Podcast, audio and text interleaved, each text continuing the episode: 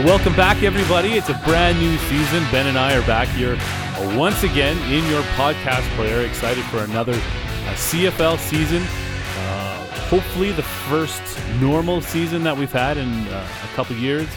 Uh, there's tons for us to get to today.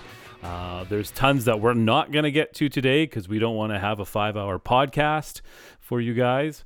But uh, but we're back. We're excited for the 2022 season of the CFL. And uh, Ben, here we are once again. How are you doing today, my friend? It's a good day to be alive, right? Football's back almost. It's good times. I'm enjoying retirement life. It's freedom 42, right? yeah. I am out of the content writing Yeah, business. yeah. This is the first time in eight years that I didn't spend four hours Wednesday morning typing 3,500 words of content for people.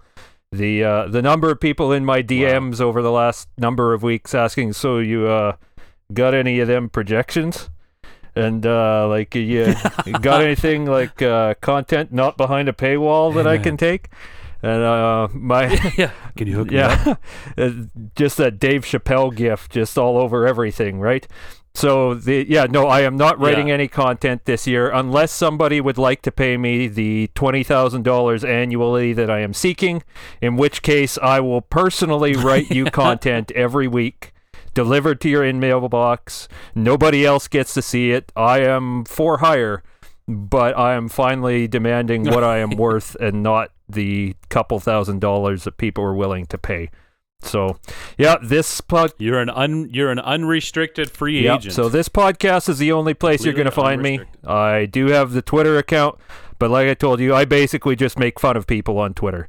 There's not a whole lot of actionable information on there, but here we go. We'll have our fun, good times to talk about the DraftKings, the prize picks, the lines, and man, the the good fun that you can have with Bet Regal if you're willing to be screwed over by some sketchy European book. okay, we've we're gonna try and keep this under an hour. We've got so much that we could get into. Um, we're we're not even mentioning the fact that there was the USFL, or I don't even know if the USFL is still around. But Week Uh, nine of the is, worst uh, football is you've ever football. watched. this is the football CFL. This is the football we're looking forward to. Um, and yes, there's the Bet Regal. If if uh, we maybe we'll get to that maybe another week. We've got a lot to get to today, but um, but yeah, we've got lots that we're getting to today. Uh, we're excited for a new CFL season. Um, the around here, it's been funny in uh, Edmonton here where I'm at. Obviously, there was was lots of Oilers car flags and all that kind of good stuff. Not so much now that they're out of the playoffs. And I saw the one uh, the one fact online that said that an American team has won the Grey Cup more recently than a CFL or than a Canadian team has won the Stanley Cup. Yeah. I'll say that again. An American team has won the Grey Cup more recently than a Canadian team has won the Stanley Cup. So I'd be shocked if I cared about hockey. yeah. Well, I do have fun with hockey on Prize Picks, And that's okay. and uh, we've got some exciting new we've got some exciting news about Prize Picks. But uh, as always, Ben, can you let our listeners know about Prize Picks and what goodies lay in store for them there?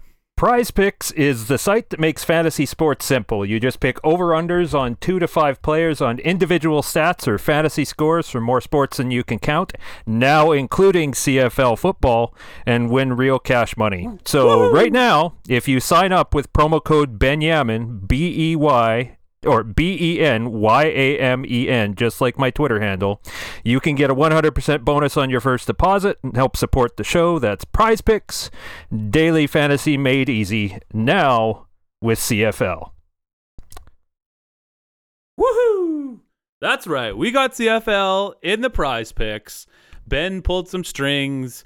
He made them an offer he, they couldn't refuse. And we're excited to have the CFL in the prize picks. And obviously, you guys are here. You're listening to this podcast. As you're listening, you're probably signing up right now using that code Benyamin, B E N Y A M E N. And now you're probably wondering, well, hey guys, what are some, uh, you know, what is some value on prize picks for uh, CFL players?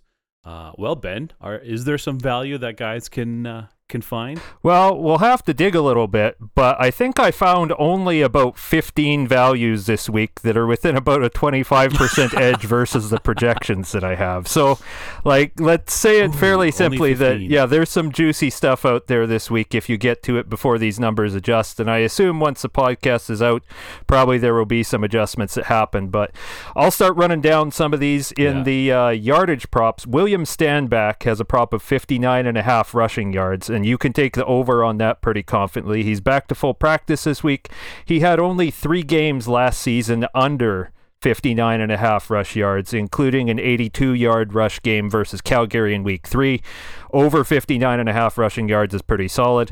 Moving to receiving yards, you've got Kamar Jorden at 40.5 receiving yards and his teammate Reggie Begelton at 55.5 receiving yards. You can take the over on both of those.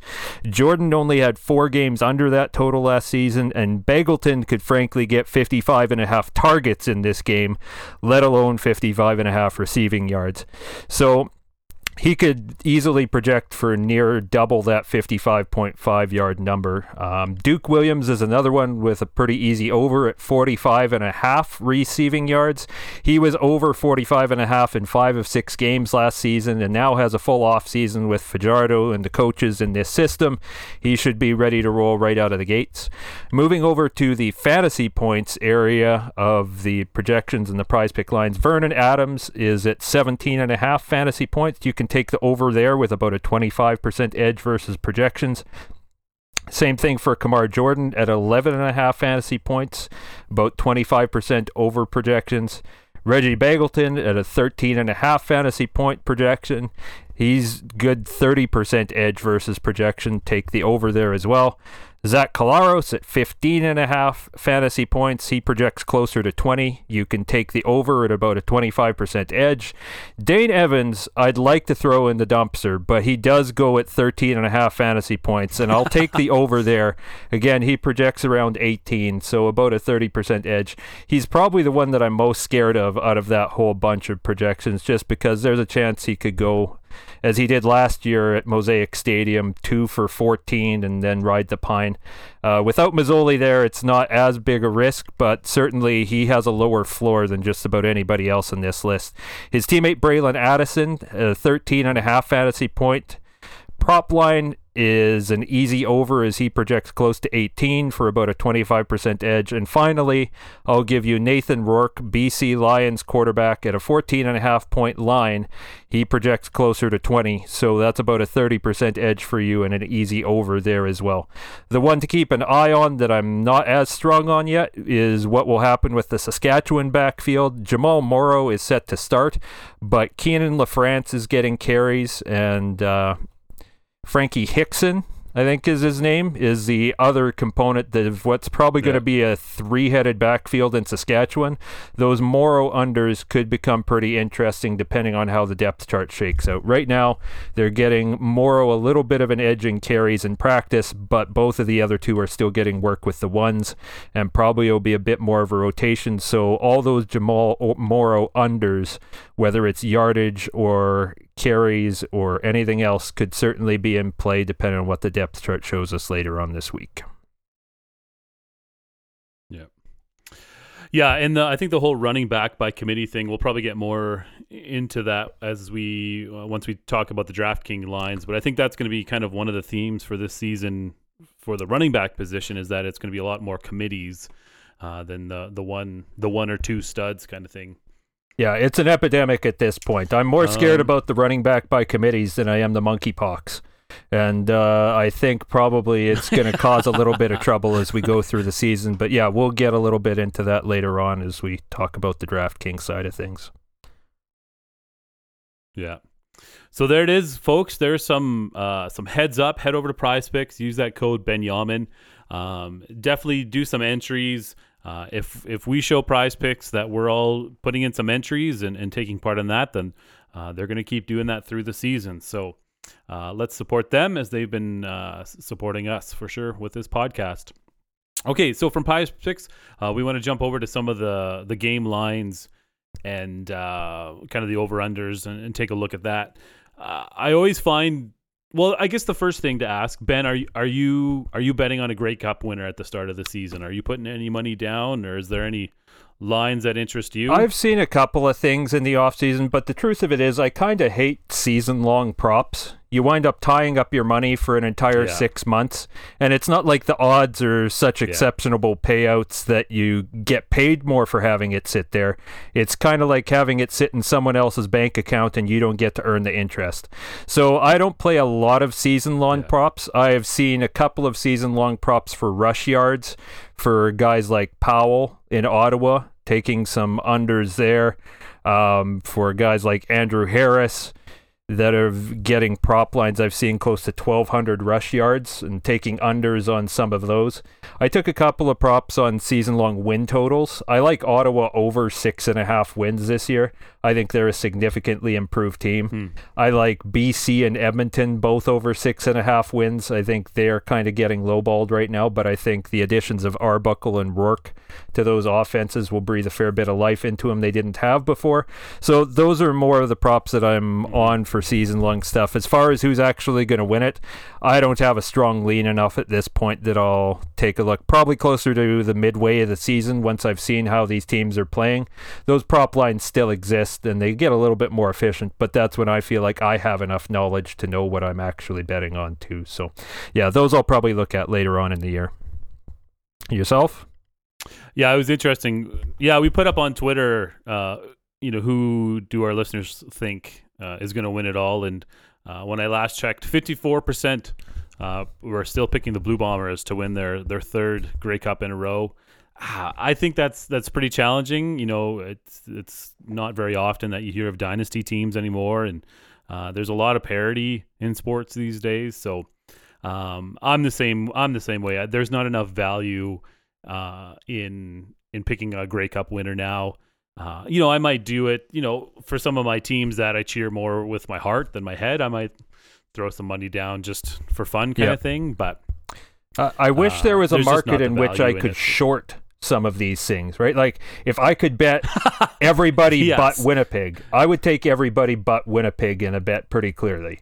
Like I think it's just recency bias that people love Yeah. the Bombers. Well, they didn't lose the last two years; they'll win again. Well, if it was that easy to pick winners, right, we'd all be rich. So yeah, there some of these things. Even when you Yeah. see who the MVP candidates are, I wish I could pick not Zach Collaros, things like that, because you know what, those ones are fairly easy to me. The the knots as opposed to the wills, Yeah. but yeah, as time goes on, we'll see where things wind up. Yeah. Yeah, as for the games this week, um taking a look now the thing about the start of the season I always find is um you know even the books aren't even sure of of where things are going to land. Uh, so I do think there's a lot more value that can be had at the start of a season as opposed to even midway through the season. Uh, kind of books get smarter, players get smarter. Uh, there's not as much Some books get smarter. swings one way or the other. yeah, some books get smarter. Um, like right now, so the first game of the week, uh, Montreal Calgary, that's on Thursday night. Um, right now, kind of the books are minus three, minus three and a half for for Calgary, uh, with a and pretty well the all the over unders are like 47 and a half across all the books. Uh, the only exception is Edmonton and BC. They're at 48. Yeah, Uh, so really 47, 48 uh, is kind of the over under. which is really interesting The, the in over under. I'm Because if you take a look, last year most Well, it's a- lines opened up in about that 41 to 43 range for the team for the game totals to start the season. Um, I think you've seen books Yeah. react a little bit to hoping that some of the rule changes in the offseason bring a bit more offense and reacting to some of the higher scoring Mhm. games in the preseason. But the reality is, almost every year without fail, the first couple of weeks are lower scoring as the defenses have a little bit of an advantage coming into camp because offenses have to find their sync, whereas defenses just have to hit them in the teeth. Um, I yeah.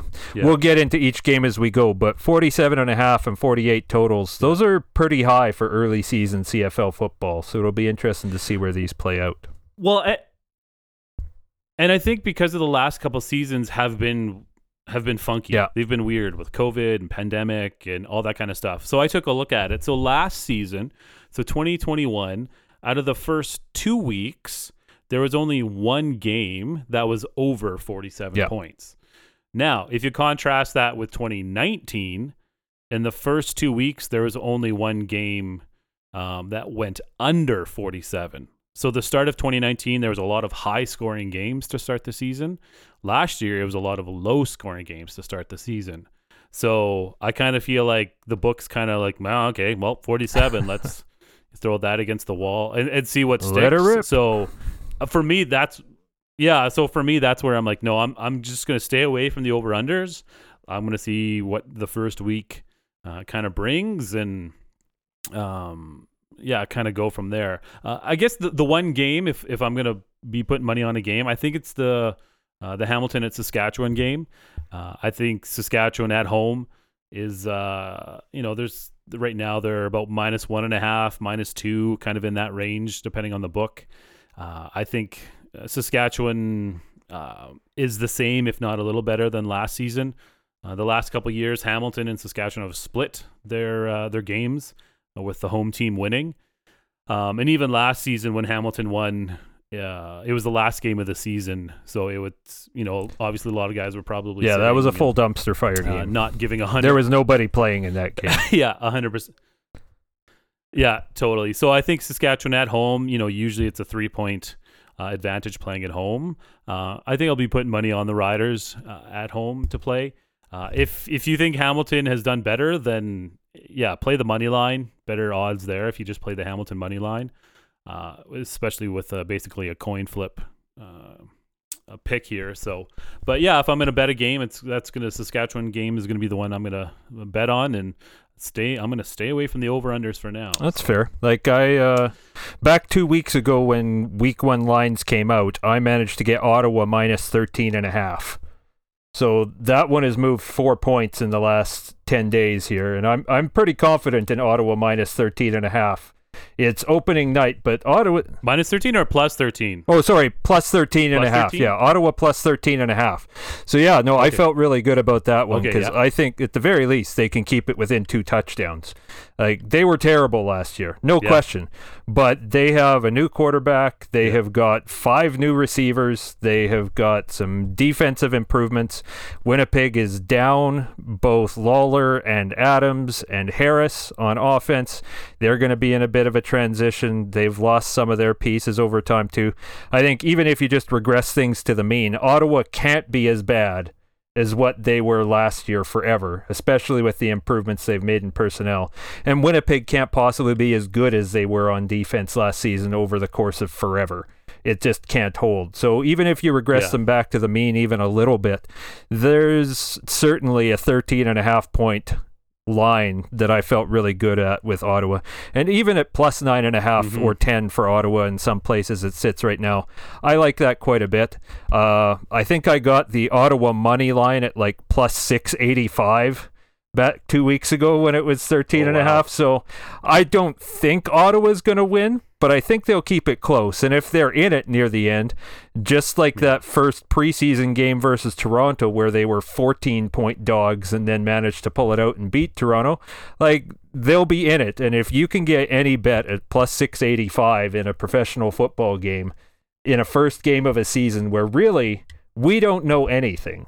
And that's the most important thing to remember Yeah. is going into week one, all we know is the past, and that's not necessarily predictive of the future. So, yeah, I kind of like if you can get Ottawa at a good line. Like I said, I got plus 13 and a half. You might be able to still find it at 11 or 12 in some places, even though it's down to 9 or 10 in most spots. That's probably my favorite bet of the week as far as lines and over-unders. Yeah. Yeah, I think that's good considering that that Ottawa money line right now on Cool Bet is down to plus 320. So it- it's gone down pretty Yeah. well half from from when you got it kind of thing. So so obviously the bettors are are moving those lines uh, and the books are starting to recognize that. So um yeah, so those are some some good bets there for you guys. Uh, let us know on Twitter uh, what you guys think and, and what picks you guys are putting in. And uh, we would love to interact with you guys on, on Twitter. You can find us at Plays in Action on there. Um, okay, let's jump over to DraftKings. A new season of DraftKings. Lots of contests up um, for this for this new season. Um, I so Ben, what what contests are you looking forward to? Maybe before we dive into each of the player positions, is there, um, and you know, any tips or tricks for for guys um, looking to do their entries? Yeah.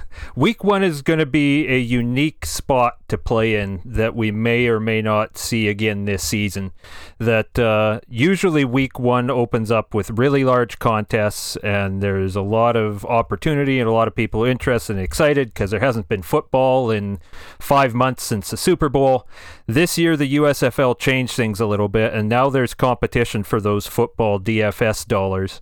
So the opening week contests for CFL aren't nearly as large as they once were, despite the fact that the USFL is the most unwatchable football I've ever tried to force myself to swallow. um, it's American, and Americans love America. So, yeah, there will be probably a fair bit of overlay. I was looking yesterday, and there's a there's a $180 entry GPP and CFL. It had one of 36 entries so far with uh, a little over a day to go until the contest locks. So I would expect there will probably be a fair bit of overlay, especially in the high dollar contests, uh, the larger entry fees, simply because I think DraftKings hasn't adjusted to the fact that Ontario is dead to them. Um, given the legislation the Ontario government mm. passed, people in Ontario can't play, and that's a third of Canada's population. So I think probably after yeah. week one, we might see the size of some of these contests fall pretty significantly as DraftKings adjusts to the actual size of the client pool this year. So if you plan on playing and hope to win big, week one is really the week to try and go all in and hope for the best. Um, with the difficulty and the caveat being, as I said before, given it's week one of the season, the most important thing to remember is that what we know is nothing whatever confidence level you have in a player or mm. team, you need to temper a lot and be ready for chaos because every season is a new season. And all we have to work on right now is yeah. essentially 2021 numbers, historical projections, and then my best guesses as to what changes in the offseason might affect things. So you have to be ready for a fair bit of variance in week one, throw a lot of volatility in your optimizer, click send, and hope for the best because, yeah, there will be chaos. We just don't know what that chaos is going to be yet. Yeah. Yeah, absolutely. You kind of have to put away kind of all of your preconceptions and your, you know, who you were, you know, riding to victory last season um, and be like, you know what, this is a new season. Um, new, you know, teams are adjusted, players have moved, coaching staffs have moved. Uh, so they're 2022 is going to be a different season than 2021 and so you need to look ahead and not behind. So, so let's dive in. Let's let's go through each position. Let's, as always, let's start with the quarterback position. Uh, who do you like, Ben? Who do you don't like as much? So I'll take you through some of kind of the core cash plays, and then give you a couple flyers at the end here too. It's, the first thing I noticed looking at the player pool this week is that there's no more Michael Reilly, and that left kind of a weird sensation after him being the quarterback of note for the past, well, ever since DraftKings started offering CFL contests. So, yeah, to Mm-hmm. Start off the quarterback position this week. Vernon Adams and Zach Collaros are pretty much a clear top two plays at the positions projection wise and are priced near the top of the scale as well, but both have some significant questions around them too. Vernon Adams is coming off a major arm injury and he already had interception problems in 2021. And then in his first quarter of action in the preseason in 22, he threw three interceptions in the first quarter of his return to action in the preseason. He was making all the same mistakes as last last year trying to throw low percentage deep balls when he could take easy checkdowns to move the chains. And now he's got two quarterbacks behind him that could frankly take his job, despite the fact they've paid him like the full time unquestioned starter in the offseason. So I'd say Vernon Adams probably has the best ceiling. Mm-hmm. Of any quarterback in the game, given his rushing upside and the receiving corps that he's got. But he also has total immolation risk in Calgary versus a defense that allowed the second fewest passing TDs per attempt in 21. So I don't know if I would go Adams in cash. He is certainly a high volatility option with as high a ceiling as exists if you're willing to go there in GPPs. Um, Zach Collaros should probably be the safer play in a home opener versus what was a terrible Ottawa defense from a year ago.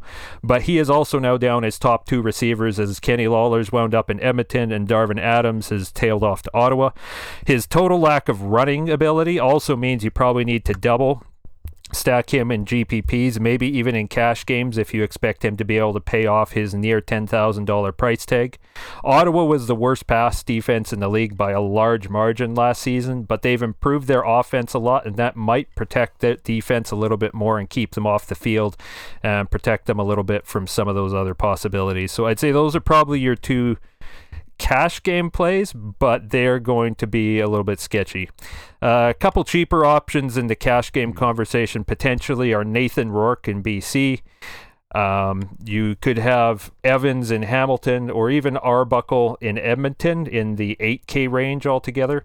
Rourke has very little track record, as anybody would know, but he's a dual threat quarterback with an exceptional receiving corps in Whitehead, Burnham, Rhymes, and even Butler at running back, who's a really good receiver. And they'll face an Edmonton pass defense that allowed the most passing TDs per attempt in 21.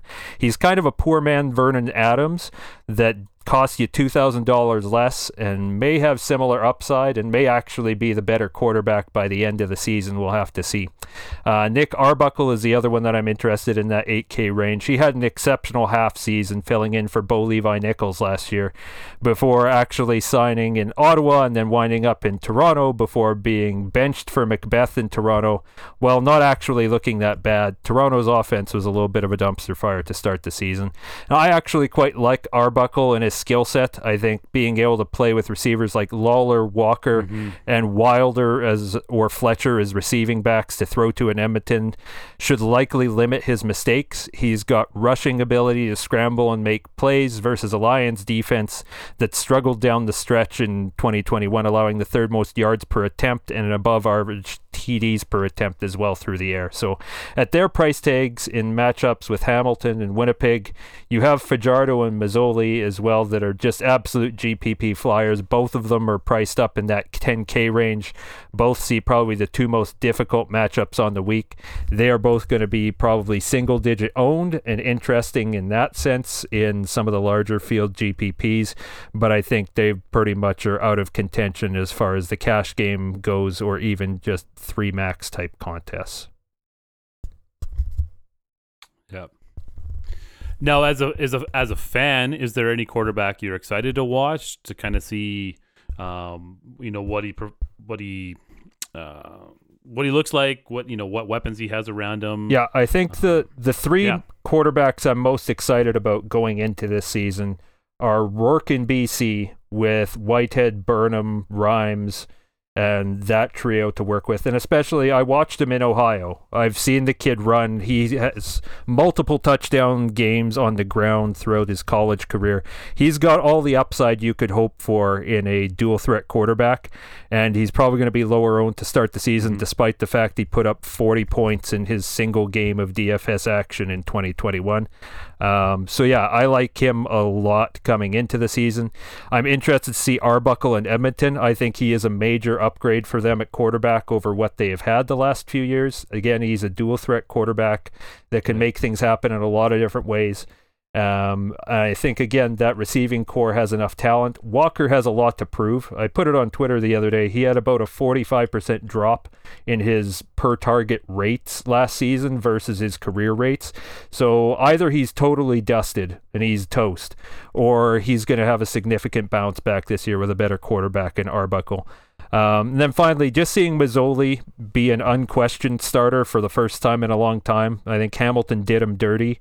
I can't mm-hmm. believe they gave David Evans the job over Masoli, but hopefully he can do some things in pulling Ottawa out of the dumpster they've lived in for the last number of years and give some of those guys some life because even that wide receiver room is totally revamped. They've got four new receivers that are better than any receiver they had last year outside of Ryan Davis.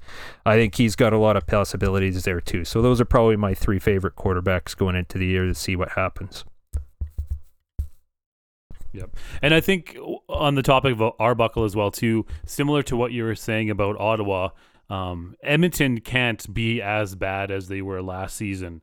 Uh, just statistically speaking, uh, you know the, the the terrible teams are eventually going to get better, and the top teams are eventually going to degrade and and kind of come back down to earth a little bit. So, um, you know, as we start a new season, that's I think something to certainly watch. Uh, is those players that you know maybe were on the dumpster fire of teams last season uh, maybe they're able to turn things around. And there's some value, especially early on in the season. Uh, there's value in those players. Okay, let, us move over to running back. Um, we we touched on it a little bit earlier that uh, this season looks like there's going to be a lot more committees uh, back there rather than than one stud standing back there for the whole game. Yeah, I think the only three that we can somewhat count on, and even they'll have some questions to their workload, are Kadeem Carey and Calgary, William Stanback in Montreal, and then Butler in BC. They're going to be the top three projected running backs this week, and all priced accordingly in that 8 to 9K range. Carey didn't catch many balls last year. Mm-hmm. He had a number of games with zero or one receptions, and he became really TD dependent for his scoring. He had some massive weeks, but if he didn't score multiple touchdowns, he was probably going to be be a 0.5 disappointment.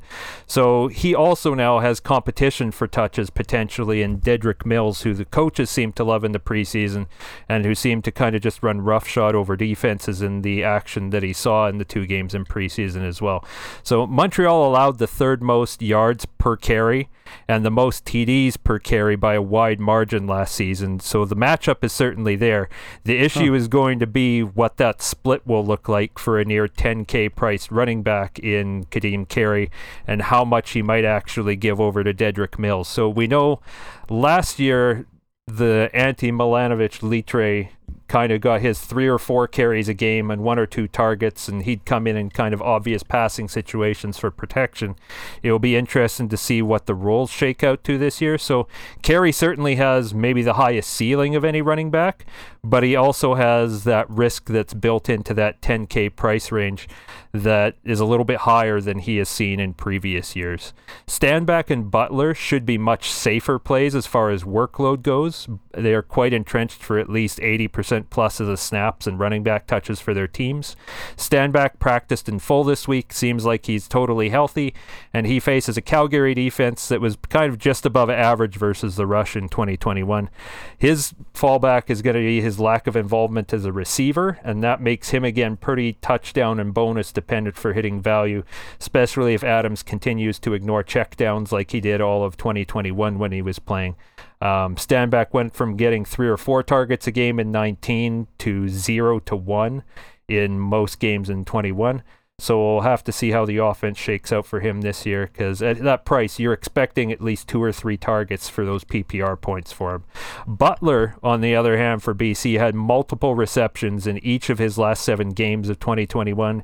He has the backfield all to himself this season with Rainey and Cooper gone, and he gets a nice matchup with Edmonton that was amongst the worst in the league versus the run in 21 with a 5.4 yards per carry and above average TD rate per carry. So those three are going to be kind of the top of the projections. The rest of the running back field gets a lot more messy, as there are likely to be, as you said, committees in Edmonton with Wilder and Fletcher, Saskatchewan with Morrow and Hickson, Winnipeg with Oliveira and Augustin, Hamilton with Don Jackson, Sean Thomas Erlington, and the rest of the clown car that they let carry the ball through slot back.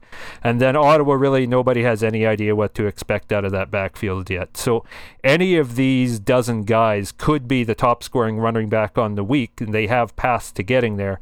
But each of them could also barely see the field if the teams ride the hot hand, and they are not that on a given week.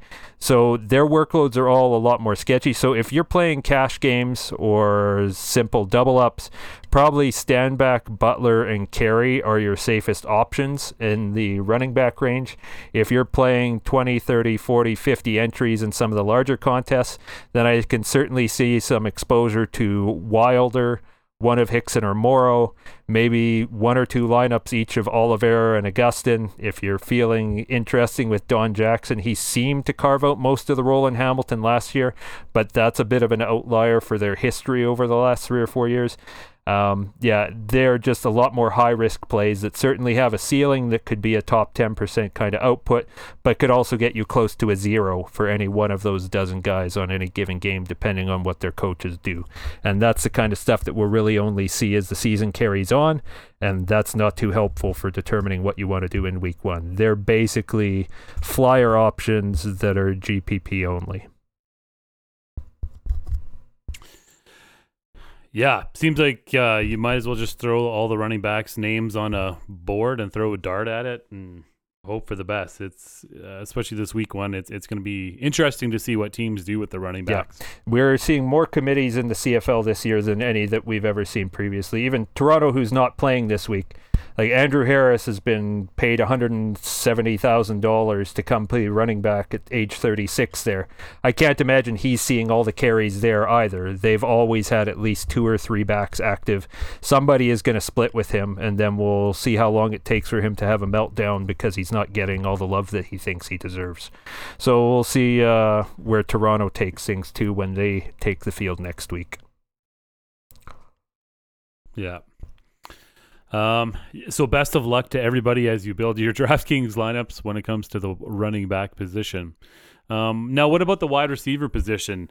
Uh, is there some more, you know, obvious studs at this position? Yeah, I think there's about four really obvious top plays at wide receiver, and they are all priced accordingly. So at wide receiver, you've got Begelton that's always open for business. It's the top play, given how he played down the stretch, getting nine or ten targets a game.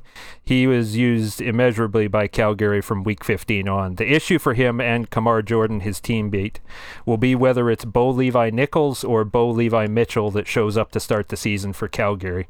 Um, it was all nickels in the preseason, right? Like there was multiple interceptions, looking shook in the pocket. The arm didn't look good. Multiple picks, and just generally not looking anything like an all-star level quarterback anymore. And Jake Maier is just sitting there right behind Mitchell, just waiting for his opportunity. And anytime he's seen the field, he's looked absolute top caliber. So the workload should certainly be there for Begelton to start the season.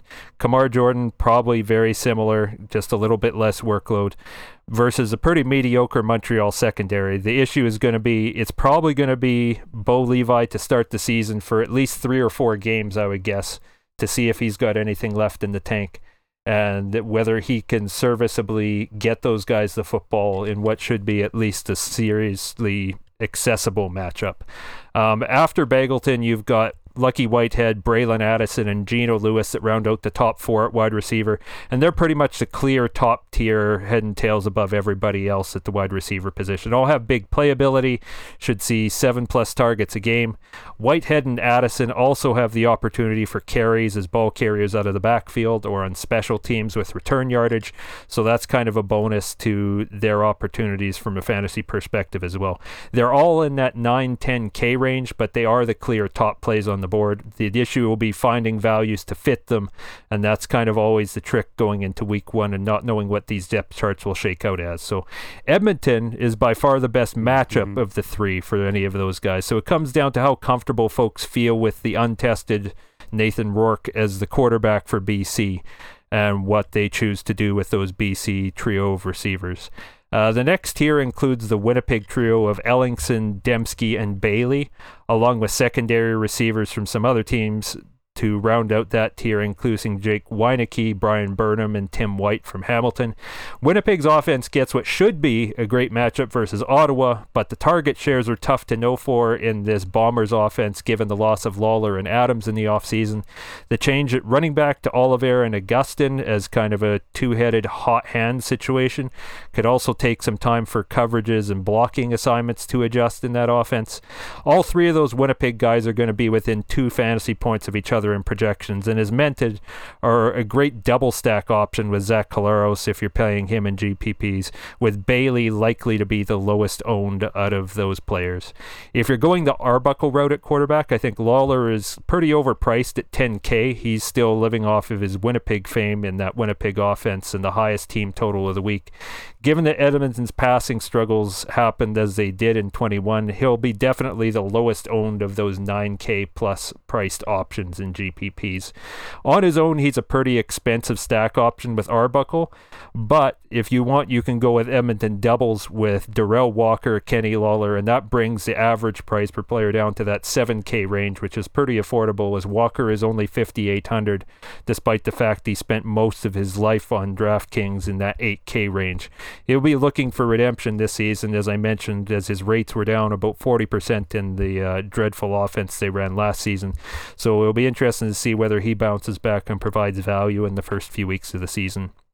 Saskatchewan had similarly terrible year passing the ball, but $6,700 Duke Williams is probably about 2K underpriced, while Shaq Evans, having had time to fully heal, may go near unowned in contests as he's priced over 9K but he also has as high a ceiling as anybody on this slate. So he's an interesting kind of GPP pivot that almost nobody else will be on. I think the last thing I'll mention is the Ottawa passing game. It's a terrible matchup, as everybody has already noted, versus Winnipeg, obviously. But this is a totally revamped receiver room with Masoli under center and a very crowded receiver group with Jaelon Acklin kind of bringing the shower narrative into play with Jeremiah Masoli coming over with him from Hamilton. You've got Darvin Adams, you've got RJ Harris, you've got Justin Hardy coming up from the NFL, and Shaq Johnson now coming over from BC. This is a totally different group to throw to and a totally different quarterback than they've had for the last four or five years. So there's some real weapons there now in Ottawa. They're not just going to roll over. They'll probably all be single digit owned given the matchup and given their prices. So Ottawa Ottawa stacks, Ottawa double stacks versus Winnipeg, given that Winnipeg is probably going to be the highest owned defense on the slate, make for some pretty interesting GPP pivots, in my opinion.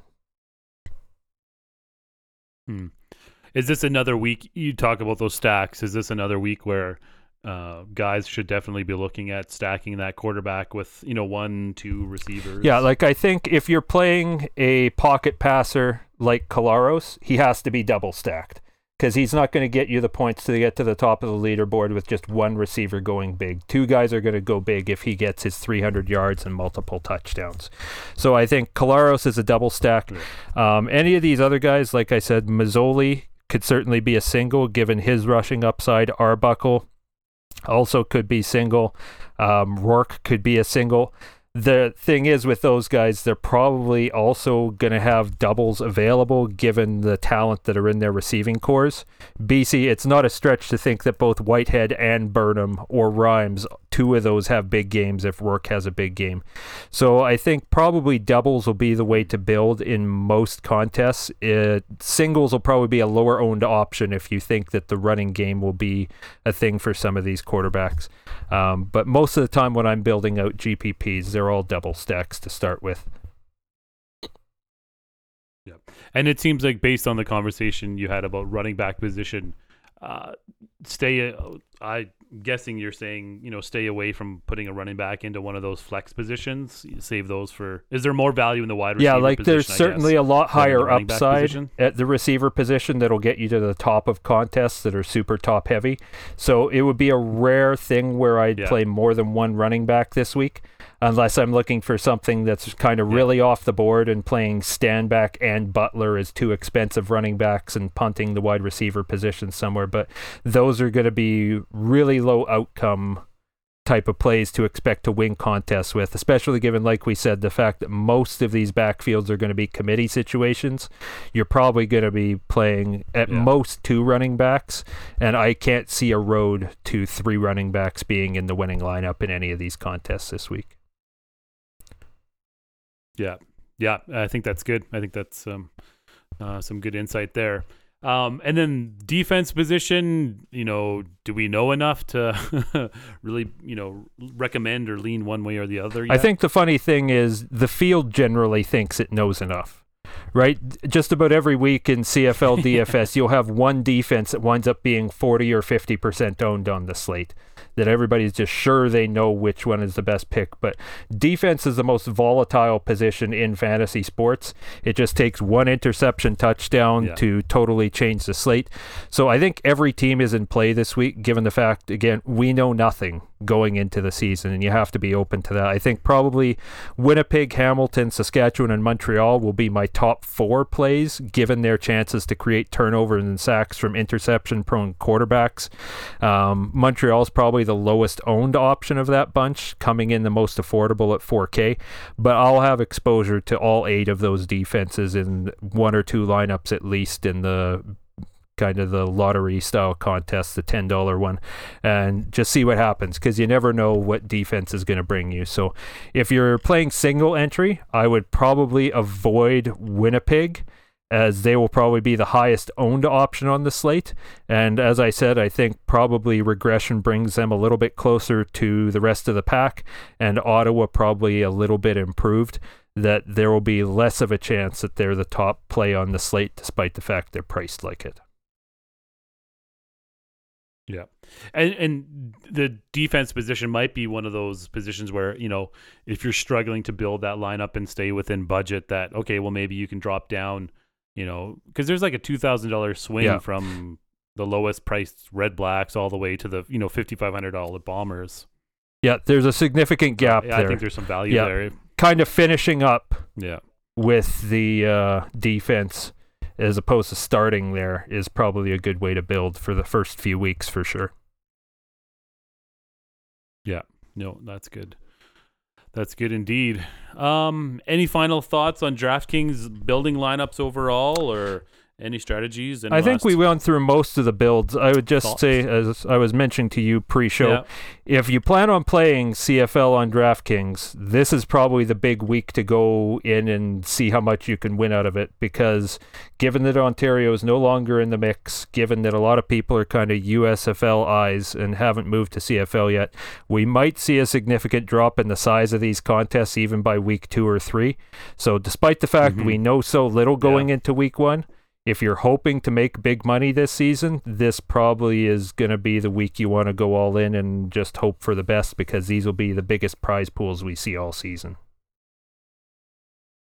Yeah, yeah, I think you're right. I think both both on DraftKings, I think in PrizePicks, and even you know betting the lines. I think this is this could be you know your your biggest week uh, of the season because as things start to kind of shake out and and boil down and simmer down, uh, everyone will kind of figure out you know who's top, who's not, uh, and then it might be a little more challenging to uh, to win some of those higher price contests. So if you're willing to to follow team math and to you know do a little bit of homework, uh, then I think yeah, this week there's definitely some value there to be had. Okay, Ben, we did it. We got through. It's uh, the podcast is less than five hours long, so way to go, buddy. Good work. That's awesome. Um, yeah, for sure. Uh, so, if uh, you're a returning listener, thanks very much for coming back and listening.